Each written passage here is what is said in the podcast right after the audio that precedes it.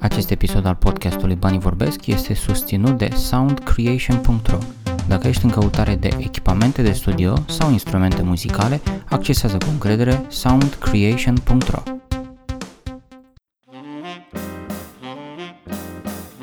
Salut și bine ai venit la podcastul Banii Vorbesc, podcastul pentru educația ta financiară. Acesta este episodul numărul 21 din sezonul 2 și asculti partea a doua a interviului meu cu Dan Sulica de la ideishibani.ro Aș vrea să leg două, două subiecte pe care le-ai menționat mai devreme, ideea de criptomonede și partea emoțională, respectiv psihologică.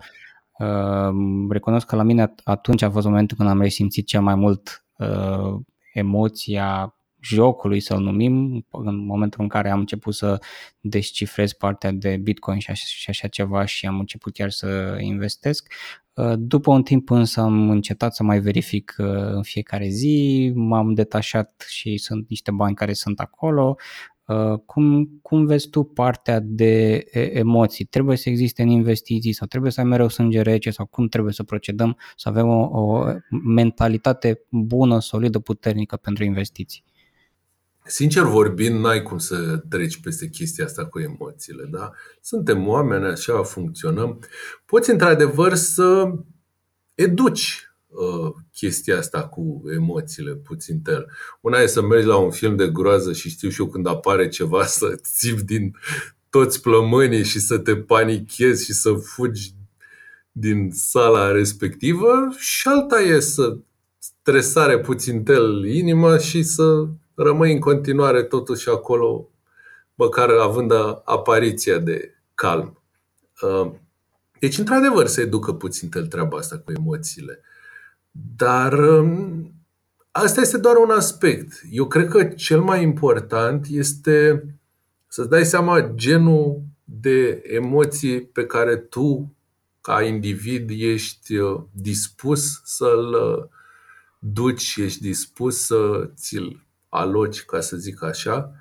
Cu alte cuvinte, să ai un profil de risc, să-ți cunoști profilul de risc, să te autocunoști, să știi cum funcționezi tu în anumite situații, să știi cum funcționezi în alte situații, să știi uh, cum poți reacționa la, o anumită, la un anumit câștig, la o anumită pierdere, la un câștig mai mare sau la o pierdere și mai mare și în felul ăsta să te orientezi către instrumentele sau către investițiile care ți se potrivesc ție.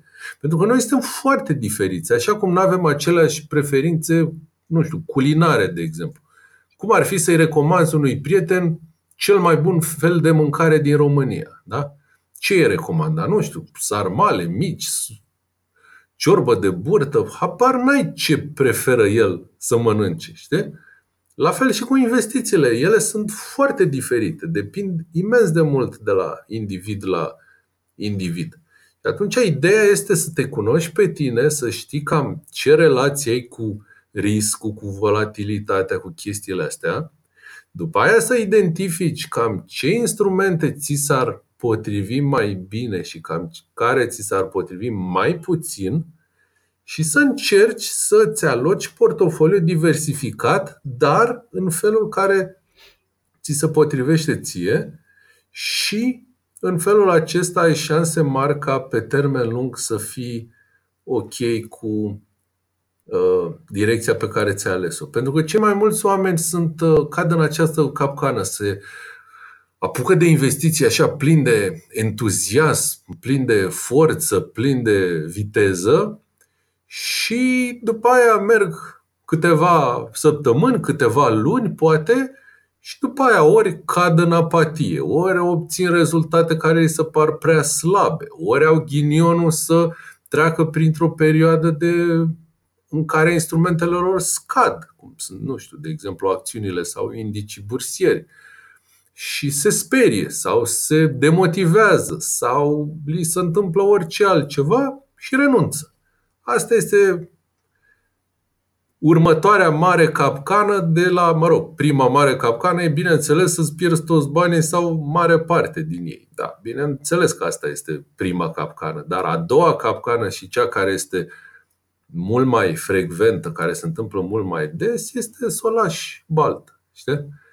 Uh, dacă reușești să găsești astfel de instrumente, bine, poate nu o să reușești din prima, dar o să-ți dai seama cam ce, cu, cu ce ești ok și cu ce nu ești ok, poți să faci niște realocări și în final să găsești niște instrumente cu care ești confortabil și ca evoluție, și ca risc, și ca profit, și ca principalele astea elemente, atunci, într-adevăr, ai șanse să rămâi în zona asta suficient de mult timp ca să devină un obicei. Și după ce devine un obicei și exact cum ai spus tu foarte bine, încetezi să te mai uiți în fiecare zi la investiția ta sau recomandabil ar fi nici măcar săptămânal.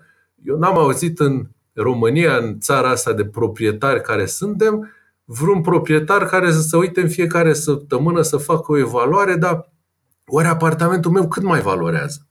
Sau luna viitoare, cât mai valorează? A scăzut, a scăzut, a crescut? Ce s-a întâmplat? Uite, trecem printr-o perioadă în care cresc imobiliarele. Da?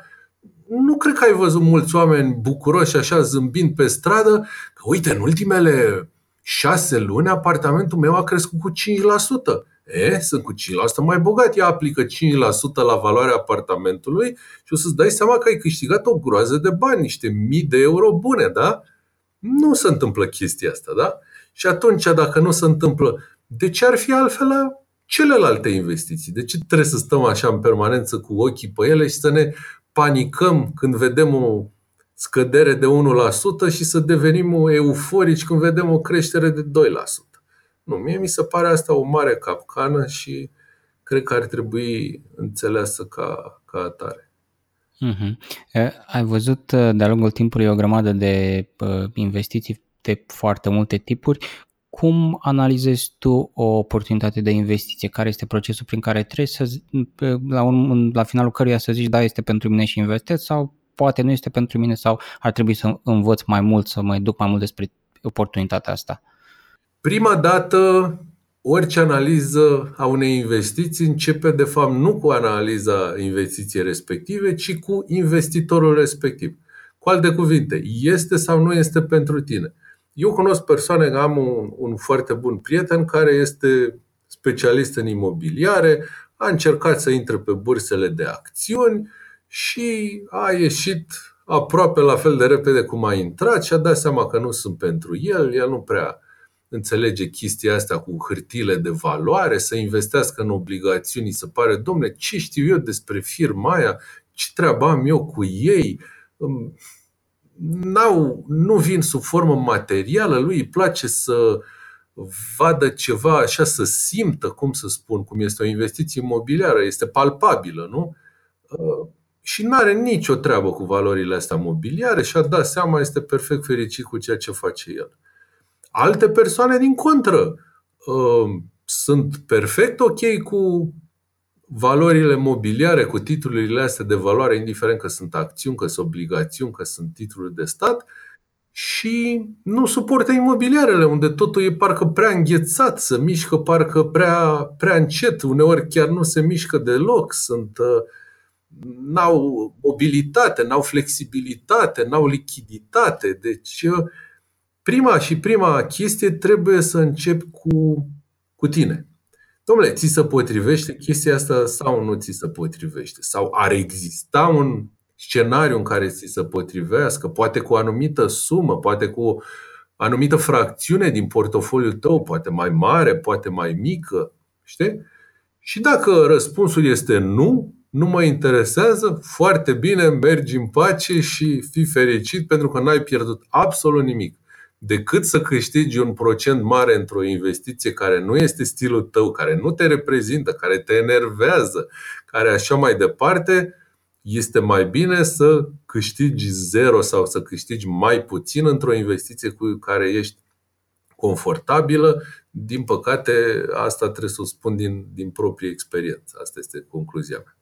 Deci, începutul este cu tine. După ce ai stabilit chestia asta că ești ok, că vrei să afli mai multe, că e pe, pe domeniul tău de interes, într-adevăr ajungem la analiza investiției. Ă, de exemplu, termenul.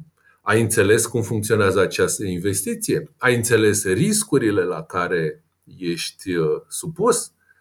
Cu toții ne gândim la profit, vrem să facem profit. Bineînțeles că ne gândim la asta, e normal. Dar, din păcate, în investiții, discuția nu începe cu cât de mare este profitul posibil, ci cât de mari sunt riscurile posibile și, evident, care este corelarea dintre riscuri și profit. Cu alte cuvinte, raportul risk-reward. Care este acest raport?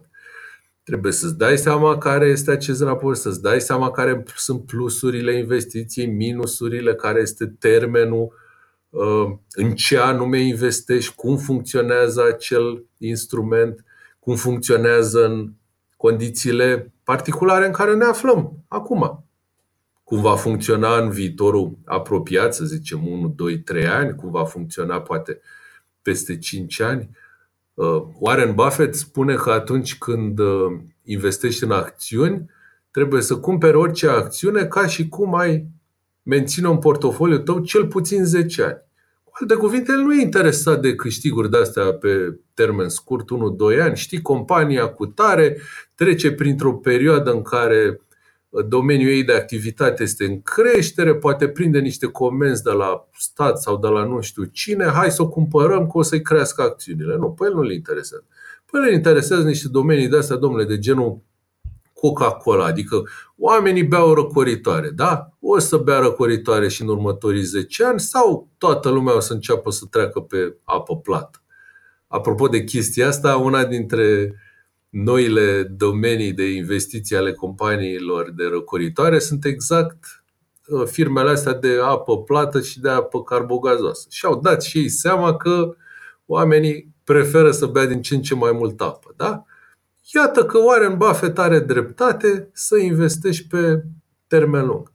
Deci, pasul 2, ca să concluzionez, este acesta să cunoști respectiva investiție pe care vrei să o faci și, bineînțeles, pasul 3 să o pui în aplicare. Dar să o pui în aplicare, din nou, încet, cu pași mici. Adică să nu te arunci acolo din prima cu sume mari, pentru că s-ar putea să ai probleme. Mai ales dacă n-ai o experiență prea bogată în domeniul respectiv și chiar dacă ai o experiență destul de bună, este bine să intri treptat în pași uh, consecutivi, acum cu o parte, indiferent poți să zici 25%, poți să zici 30%, peste o vreme, câteva săptămâni sau câteva luni, încă puțin, peste încă o vreme, încă puțin și felul ăsta să, cum se spune, să-ți construiești o poziție în respectiva investiție care să funcționeze pentru tine cu adevărat. Uh-huh. Nu pot decât să, să-ți dau dreptate, la fel s-a întâmplat și cu mine pe partea de investiții în, în criptomonede. Am început ușor, eram și foarte curios și mi se părea că se apropie de ce îmi place mie, ideea de digital, ideea de tehnologie aplicată, viitorul banilor și așa mai departe. Mi-au vândut cu siguranță, cu siguranță povestea. Eram însă curios de niște oportunități de investiții pe care le-ai avut și pe care le-ai refuzat sau care ai considerat că nu sunt pentru tine oportunități pe care le-am avut. Uh, da, au existat și astfel de oportunități. De exemplu, în urmă cu câțiva ani, uh, Banca Transilvania reprezenta o investiție în care mulți erau interesați. Uh, lumea vorbea, avea chiar o evoluție bună, creșteau acțiunile, toată lumea era extrem de entuziasmată de ce se întâmplă cu Banca Transilvania și pot să spun că o bună dreptate dintr-un punct de vedere. Eu n-am împărtășit această voioșie a lor și am preferat să stau în alte instrumente care mi s-au părut mie că se potrivesc mai mai bine cu profilul meu. Uh, am ratat niște profituri din punctul ăsta de vedere? Da, cu siguranță că am ratat. Banca Transilvania a avut o creștere foarte frumoasă și susținută în ultima vreme, dar mi-a părut rău? Nu, sincer nu mi-a părut rău pentru că am învățat de-a lungul timpului să mă bag în lucrurile în care cred, în lucrurile pe care le înțeleg. A, în, ultime, în ultimii, să zicem, un an, un an și jumătate, de când au început să crească dobânzile, de când au început să crească, mă rog, dobânzile, mă refer la robor, mă refer la rata de politică monetară a BNR, de când băncile au început să-și îmbunătățească bilanțurile, a scăzut procentul de uh, credite neperformante, cum se întâmplă de vreo 2 ani, ceva de genul ăsta. Uh, da, am devenit și eu interesat de bănci și pot să spun că am o investiție în toate cele trei bănci care sunt listate la Bursa de Acțiuni București, Bursa de Valori București. Dar au existat momente în care mi-am văzut de treaba mea și oportunități pe care, din punctul ăsta de vedere, le-am ratat. Da, cu siguranță. Dacă ar fi să intrăm uh, și mai mult în, în concret, să-ți arunc trei scenarii uh, financiare, să presupunem că uh, am 1000 de euro, 10.000 de euro și 50.000 de euro. Ce ai face tu cu ei în, în ce ai investi? Păi, încă o dată, chestia asta depinde foarte mult de profilul de investitor al fiecăruia. Eu pot să spun din punctul meu de vedere cu profilul meu de investitor în ce aș investi, nu știu cât de mult se poate aplica chestia asta la altă persoană, asta este clar. Um, iarăși, singura investiție la care eu mă pot gândi este cea diversificată. Nu aș plasa niciodată toată suma, fie că e vorba de 1000 de euro, 10.000 sau 100 de mii, chiar nu contează, niciodată n-aș plasa-o într-un singur instrument, clar. Aș plasa-o în mai multe. Uh, acum, sigur că dacă vorbești de o sumă de 1000 de euro, nu poți să faci o diversificare în 10 tipuri de instrumente, niciun caz imobiliare, deci este clar că trebuie să te îndrepți către valorile mobiliare. Dacă profilul de, ai un profil de risc mai conservator, m-aș gândi, dacă ai, pardon, reformulez, dacă ai un profil de risc foarte conservator și nu-ți place ideea de, de risc absolut deloc, aș spune că poate ar fi o idee să investești în titluri de stat, pentru că sunt cele mai sigure, pentru că sunt garantate direct de către stat. Mare atenție însă că aceste această emisiune de titluri de stat care este destinată exclusiv populației la ora actuală este mâine este ultima zi când se mai uh, pe 6 iulie este ultima zi când se mai poate subscrie, dar o să mai existe emisiuni de titluri de stat. Uh, ele îți blochează banii pentru 5 ani. Da? Deci poți să ai cea mai mare nevoie de bani, poți să, poate să se întâmple orice, tu nu vei avea acces la respectivii bani. Dacă ești ok cu ideea asta și ai într-adevăr un profil de risc groaznic de conservator, poate ar fi o idee bună să te gândești la aceste titluri de stat. Dacă nu-ți place ideea asta și totuși te interesează niște instrumente cu risc mic, m-aș gândi la obligațiuni. Există obligațiuni corporative care sunt listate pe Bursa de Valori București, sunt emise și garantate de anumite companii care sunt companii serioase, nu e orice firmă așa de colț de stradă care își listează obligațiunile la BVB și care au randamente bune. 9%, 8%, poate chiar 10% pe an. Acum, sigur, depinde foarte mult și de prețul cu care le cumperi, pentru că aceste obligațiuni, fiind destul de puține, prin legea cererii și a ofertei, se tranzacționează cu o anumită, la un anumit premium. Adică, în loc să o cumperi la valoarea ei nominală de 100%, o poți cumpăra undeva pe la 104%, poate chiar 105%. Dar, oricum, dacă faci o investiție într-o obligațiune de asta cu 9% pe an în următorii 4 ani, te deranjează mai puțin că ai plătit un 4% premium pentru că ți-l amortizezi în următorii 4 ani și din 9% tu vei obține 8% randament, adică o sumă destul de rezonabilă, zice eu, chiar, chiar interesant. Bun, ai un profil de risc uh, nițel mai uh, agresiv, uh, poți intra pe bursa de acțiuni, poți intra în anumiți indici. Ce înseamnă un indice bursier? Este o colecție de principalele acțiuni de pe bursa respectivă. La noi, în România, există indicele BET. În străinătate există, în SUA, de exemplu, indicele Dow Jones sau S&P 500. În Germania există indicele DAX.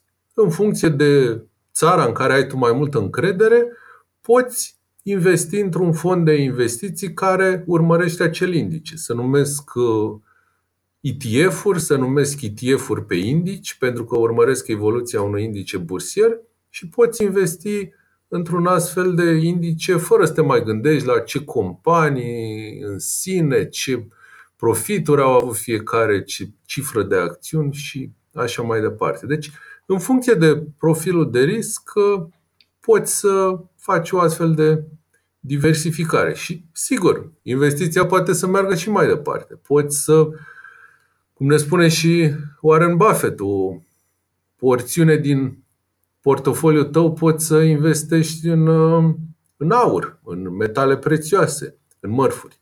Mă corectez, nu era Warren Buffett, era Ray Dalio.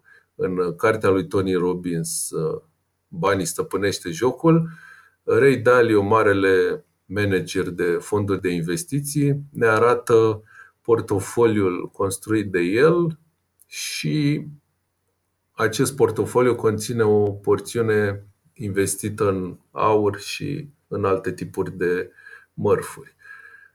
Deci, posibilitățile sunt practic infinite. Uh-huh. Bănuiesc că de-a, de-a lungul timpului pe măsură ce ai învățat mai multe lucruri, pe măsură ce ai testat lucruri la nivel de investiții, uh, ai făcut și o serie de greșeli sau lucruri pe care acum nu le mai face? Care ar fi, nu știu, două sau trei greșeli pe care le-ai făcut la început? Da, uh, o secundă, să fac o completare că întrebarea ta trecută a fost nițeluș mai specifică. Deci te-ai referit la 1000 de euro, 10.000 și 50.000. Ideea este că dacă începi cu 1.000, vei avea acces la toate aceste tipuri de instrumente, dar vei avea un acces destul de slăbuț, așa, va fi greu să investești și în obligațiuni, și în indici bursieri, și în mărfuri, și în aur. Probabil va trebui să alegi ceva, știu și să împarți așa mii jumătate sau ceva de genul acesta. Deja la 10.000 de euro îți garantez că poți avea o diversificare nemaipomenită, adică poți să investești și eu inclusiv în uh, diverse mărfuri de nișă, nu știu, în platină, în uraniu, adică nu trebuie să investești sume mari, dar poți investi câteva sute de euro în diverse instrumente destul de specifice, iar bineînțeles la 50 de mii deși în continuare la 50 de mii nu prea poți să intri pe piața imobiliară, ai și alte instrumente la dispoziție, cum ar fi poți investi în piața imobiliară prin intermediul fondurilor de investiții din acest domeniu. Se numesc REIT, Real Estate Investment Trust. Sunt firme care investesc în imobiliare, în moluri și așa mai departe și care sunt listate pe bursă tu cumperi acțiunile lor și în spatele lor se află respectivele proprietăți imobiliare, profitul pe care îl obțin ei din închirierea spațiilor respective se distribuie sub formă de dividende și în felul acesta tu practic investești în imobiliare fără ca să fii proprietar în cartea funciară, să spun așa, pe vreun, pe vreun imobil. Și bineînțeles, la sume din astea generoase, poți să ai o, o diversificare mult mai flexibilă și poți inclusiv să intri pe niște domenii de-astea mai puțin mai specifice, puțin mai uh, specializate. Unele dintre ele sunt disponibile investitorilor cu niște sume de-astea puțin mai consistente și ai acces la ele. Bun, hai să revin la întrebarea, la ultima întrebare greșeli. Da? Ok, uh, da, am făcut greșeli. Păi, prima greșeală pe care am făcut-o a fost să nu cunosc suficient de bine cum se mișcă instrumentele. A fost să fac alocări greșite ale fondurilor. Țin minte, era anul 2010, intrasem pe bursa de Valori București în 2010 uh, cu niște uh, acțiuni.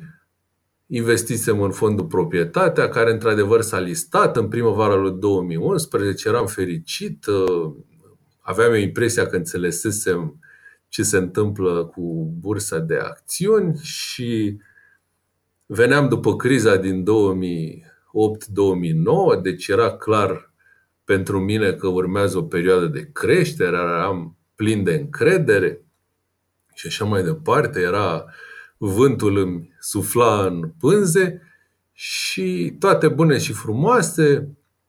Problema era că eram uh, pe bursă cu niște sume destul de consistente. În perioada aceea urma să ne pregătim pentru o investiție imobiliară care însemna renovarea, mă rog, reconstruirea unei case mai vechi unde urma să ne mutăm cu familia și eu m-am gândit ce ar fi ca pentru un interval, știu și eu, de 6 luni, 9 luni, maxim 12 luni, să mai stau cu o parte importantă din sume pe bursă, că, uite, pe bursă se obțin câștiguri bune și e păcat, nu? E, și în vara lui 2011 a apărut o problemă pe bursele de acțiuni. Ratingul uh, Statelor Unite a fost tăiat de una din agențiile de rating și a pierdut ratingul de 3DA și a fost un, un șoc pe burse, au scăzut cele din străinătate, nu știu, vreo 15%, bursa de acțiuni București a scăzut cu vreo 20-25% și brusc m-am panicat, deodată vedeam planurile de viitor năruindu-se, mă așteptam să urmeze o perioadă plină de turbulențe, să eventual să mai continue aceste scăderi, mai ales în România. Și am vândut acțiunile respective la un fel de minus de, nu știu, 20-22%, ceva de genul ăsta. Hai să nu exagerez, cred că în jur de 20% și am plecat de acolo bucurându-mă că am scăpat de nebunia asta și uite, am reușit să salvez totuși 80% din bani și asta e, am, am luat o pierdere, dar am ieșit cu fața curată. Și spre surpriza mea, undeva spre sfârșitul anului, începutul anului viitor, bursele și-au revenit fără nicio problemă, n-a venit sfârșitul lumii, nu s-a întâmplat nicio catastrofă și în anii următori au crescut liniștit. Da? Este un exemplu de proastă alocare, este un exemplu clar de plan care n-a fost bine făcut. Niciodată nu investești pe bursele de acțiuni pentru 6 luni sau 9 luni sau știu și eu 12 luni. Asta este o prostie crasă pentru că orice se poate întâmpla, ca dovadă că în fiecare an aproape se întâmplă o scădere de, știu și eu, 10-15% și este ceva perfect normal. Niciodată nu intri cu uh, sume mari la care să tremuri dacă pierzi 15% sau 20%. În clipa în care acest procent este pentru tine, îți dă coșmaruri, e clar că ai făcut o greșeală. Uite cum am învățat pe propria în piele în acea perioadă și trebuie să recunosc că după aia n-am mai făcut astfel de greșeli și din punctul ăsta de vedere sunt recunoscător că greșelile au fost undeva la început și n-au avut un caracter catastrofal pentru portofoliul meu și am învățat foarte mult din ele. Ne apropiem de, de final și mai am doar două întrebări principale. Prima dintre ele este dacă există așa ceva precum investiții pe termen scurt sau dacă astea sunt pur și simplu speculații sau într-adevăr există vreun tip de investiții pe care recomanzi, termen scurt însemnând, știu și eu, 5 ani spre 10 ani? A, 5 ani spre 10 ani nu sunt uh, un termen scurt. Bine, acum depinde din ce punct de vedere vorbești. Dacă vorbești din termenii unei asigurări de viață, asigurarea de viață, clar aia să face pe, nu știu, 30 de ani, ceva de genul ăsta. Dar dacă vorbești din punctul de vedere al unei investiții obișnuite, uh, da, există și investiții pe, pe termen scurt. Dar uh, trebuie să ai mare grijă cu ele pentru că ar putea să funcționeze sau ar putea să nu funcționeze. Eu am făcut uh, am făcut aproape în fiecare an investiții de astea pe termen scurt, de exemplu la listarea la bursa diferitelor companii, uh, așa numitele IPO-uri, Initial Public Offer. S-a listat, nu știu, Electrica, Transelectrica, Digi, uh, Sfera și tot felul de companii care s-au listat în ultimii ani și ele aveau bunul obicei, mă rog, în afară de Sfera, să acorde un discount investitorii, micilor investitori, investitorii de retail. Cu alte cuvinte, față de prețul la care se vindeau acțiunile, tu puteai să le cumperi puțin mai ieftin. Cu cât? Cu 5%, cu 7%, ceva de genul acesta. Adică puteai să le cumperi cu un astfel de discount și în prima zi de listare să speri că prețul nu va scădea și de obicei nu scădea, ci chiar creștea puțin și în felul ăsta să faci un mic profit. Și mi s-a întâmplat de destule ori să reușesc să fac un profit, știu și eu, de 8%, 9% în câteva săptămâni, în 3, 4, 5 săptămâni, ceva de genul ăsta. Dacă anualizezi, o să vezi că este o, o chestie foarte interesantă, dar uh, nu poți să te bazezi pe așa ceva, să-ți faci strategia vieții tale numai pe, din investiții de-astea pe, pe termen scurt și uneori s-ar putea să nu funcționeze. Așa mi s-a întâmplat cu Transilvania, broker de asigurare, care n-a funcționat și le-am vândut în primele zile pe bursă la o pierdere de genul, nu știu, 1% sau minus 0,5%. Mă rog, cu comisionul brocului a fost undeva de 1%.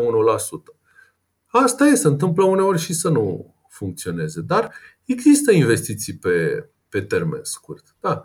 Sau în decembrie 2016, când Fondul Proprietatea a oferit spre vânzare un pachet de acțiuni Petrom.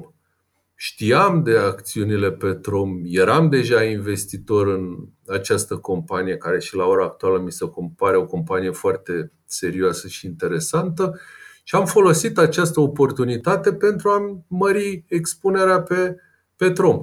Au făcut aceeași chestie interesantă, au venit cu un discount pentru mici investitori de retail și, într-adevăr, am venit cu o sumă consistentă și în prima zi de listare am vândut jumătate din acțiuni.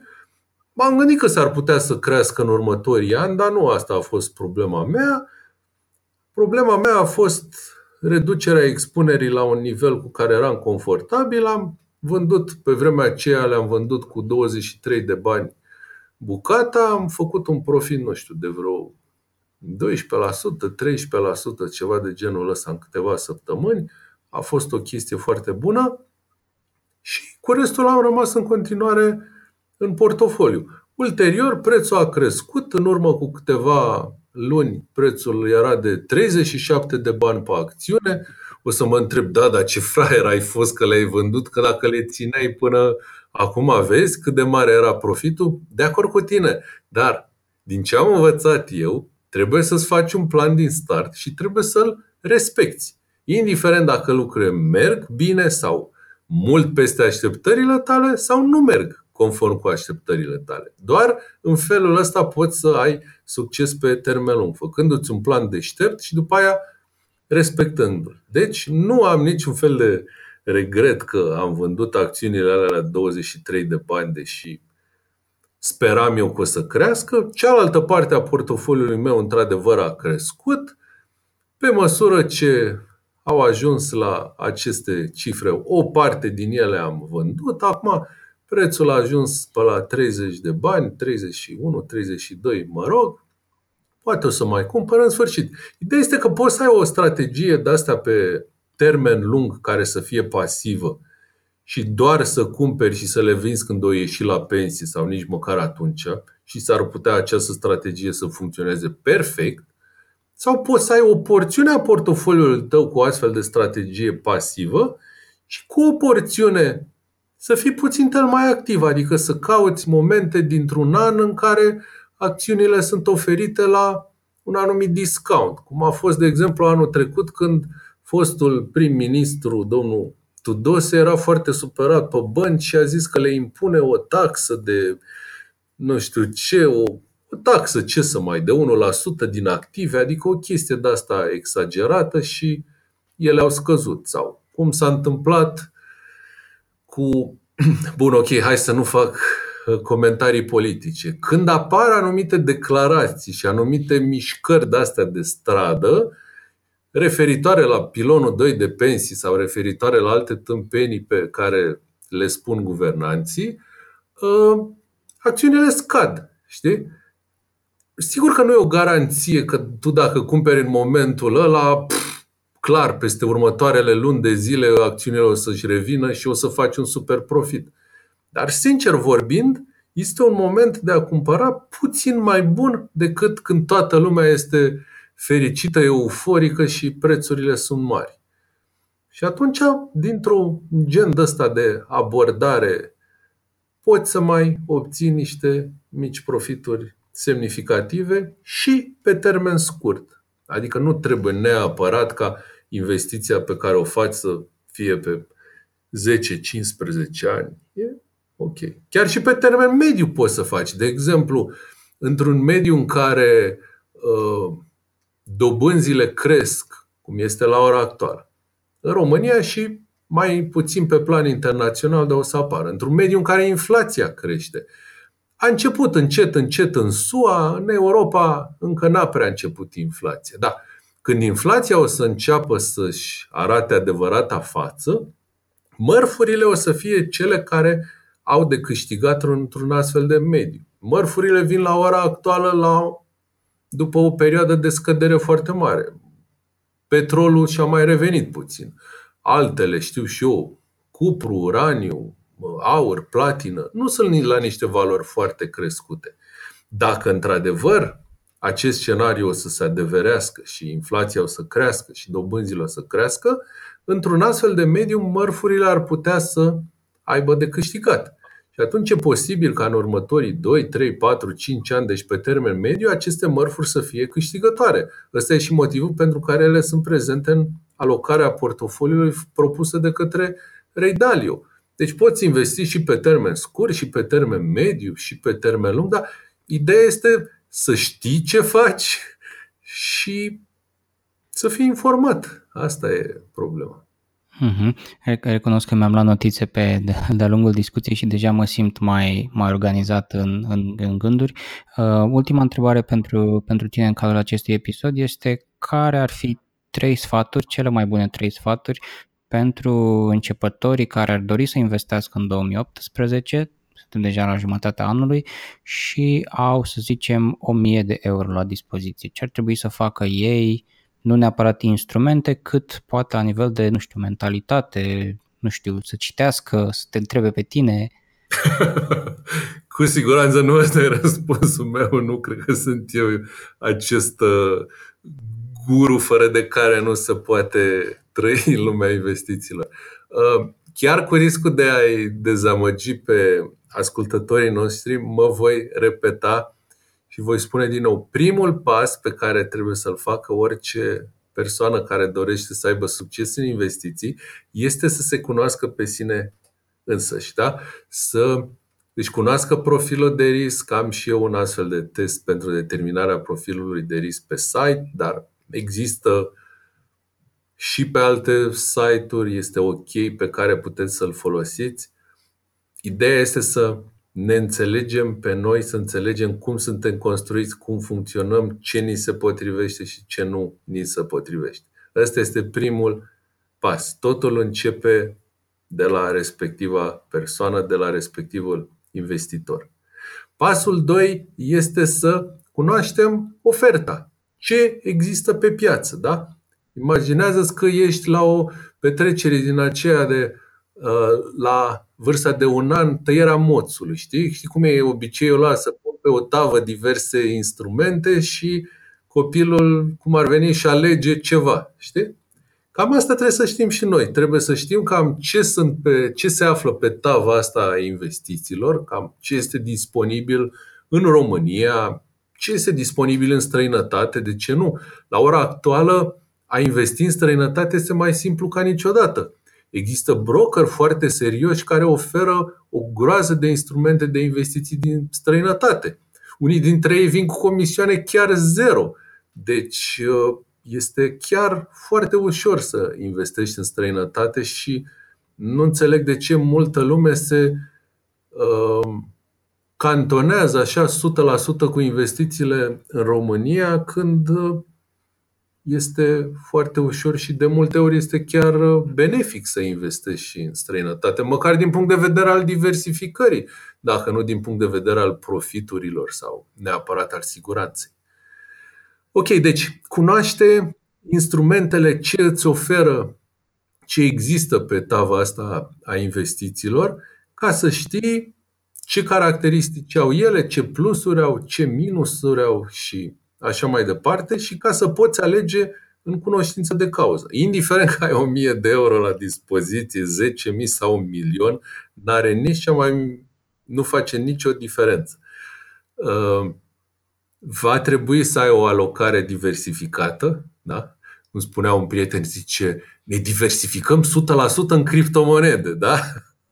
Este una din glumele pe care le fac cu, în mod regulat cu colegul meu Valentin, cu, împreună cu care realizăm câteva produse de-astea informative, gen cursuri, gen programe de investiții și de fiecare dată când auzim probleme de-astea de diversificare, cam asta este reacția noastră cu diversificarea 100% în criptomonede. Da? E, încearcă să eviți chestia asta și alegeți măcar 2, 3, 4 domenii diferite Uh, diversificarea, atenție, nu înseamnă să-ți alegi patru acțiuni diferite, da?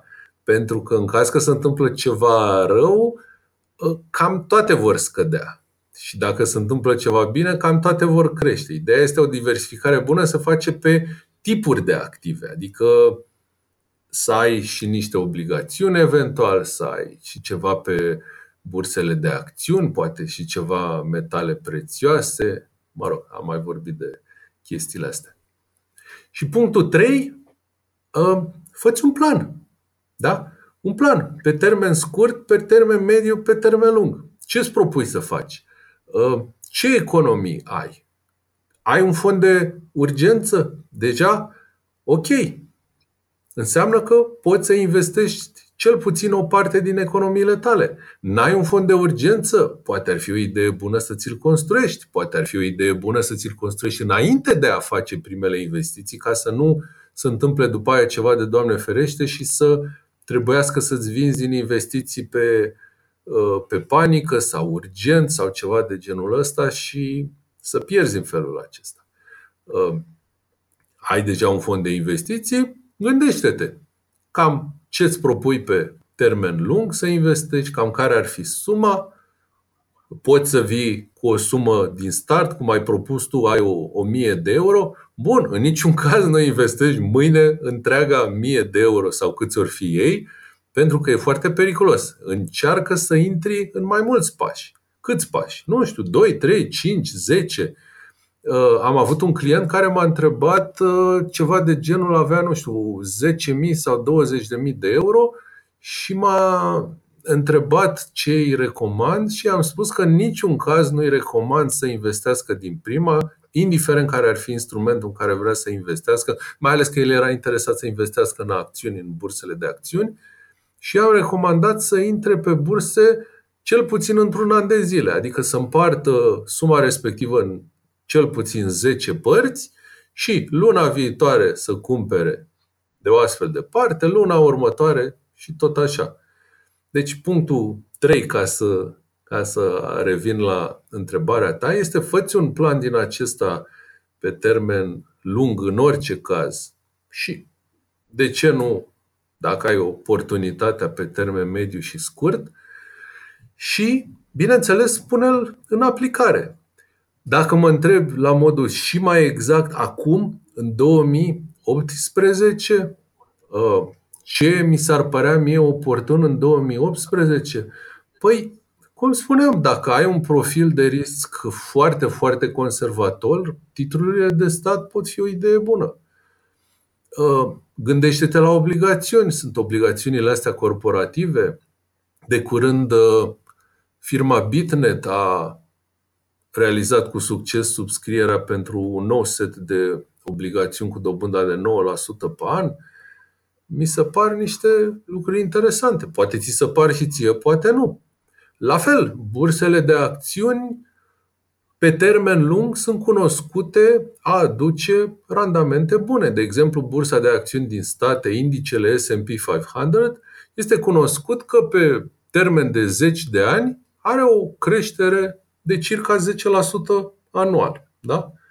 Deci, dacă nu te interesează situații financiare și nu vrei să intri în complicații de astea, investește într-un indice de ăsta important al unui burse importante și peste 15 ani vei vedea că investiția ta s-a multiplicat cu 4, a crescut de 4 ori. Sigur, dacă lucrurile vor merge și în următorii 15-20 de ani, la fel cum au mers în cei 50 sau 100 de ani pe care s-au făcut ultimele calcule.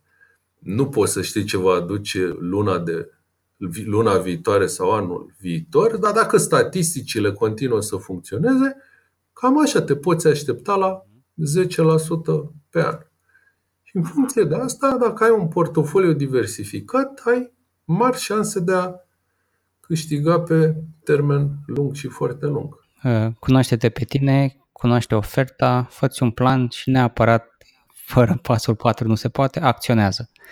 Exact, acționează. Asta este. Acționează regulat, acționează în fiecare zi sau în fiecare săptămână sau în fiecare lună, pentru că nimic, nimic nu-ți va sta în cale. Pe mine m-a uimit când mi-am dat seama de o chestie, mă uitam la o imagine pe internet cu Marele Canion din SUA și mi-am dat seama că acele stânci incredibile au fost săpate și au fost mâncate, erodate de niște factori extrem de puțin duri, cum este aerul și apa. Da?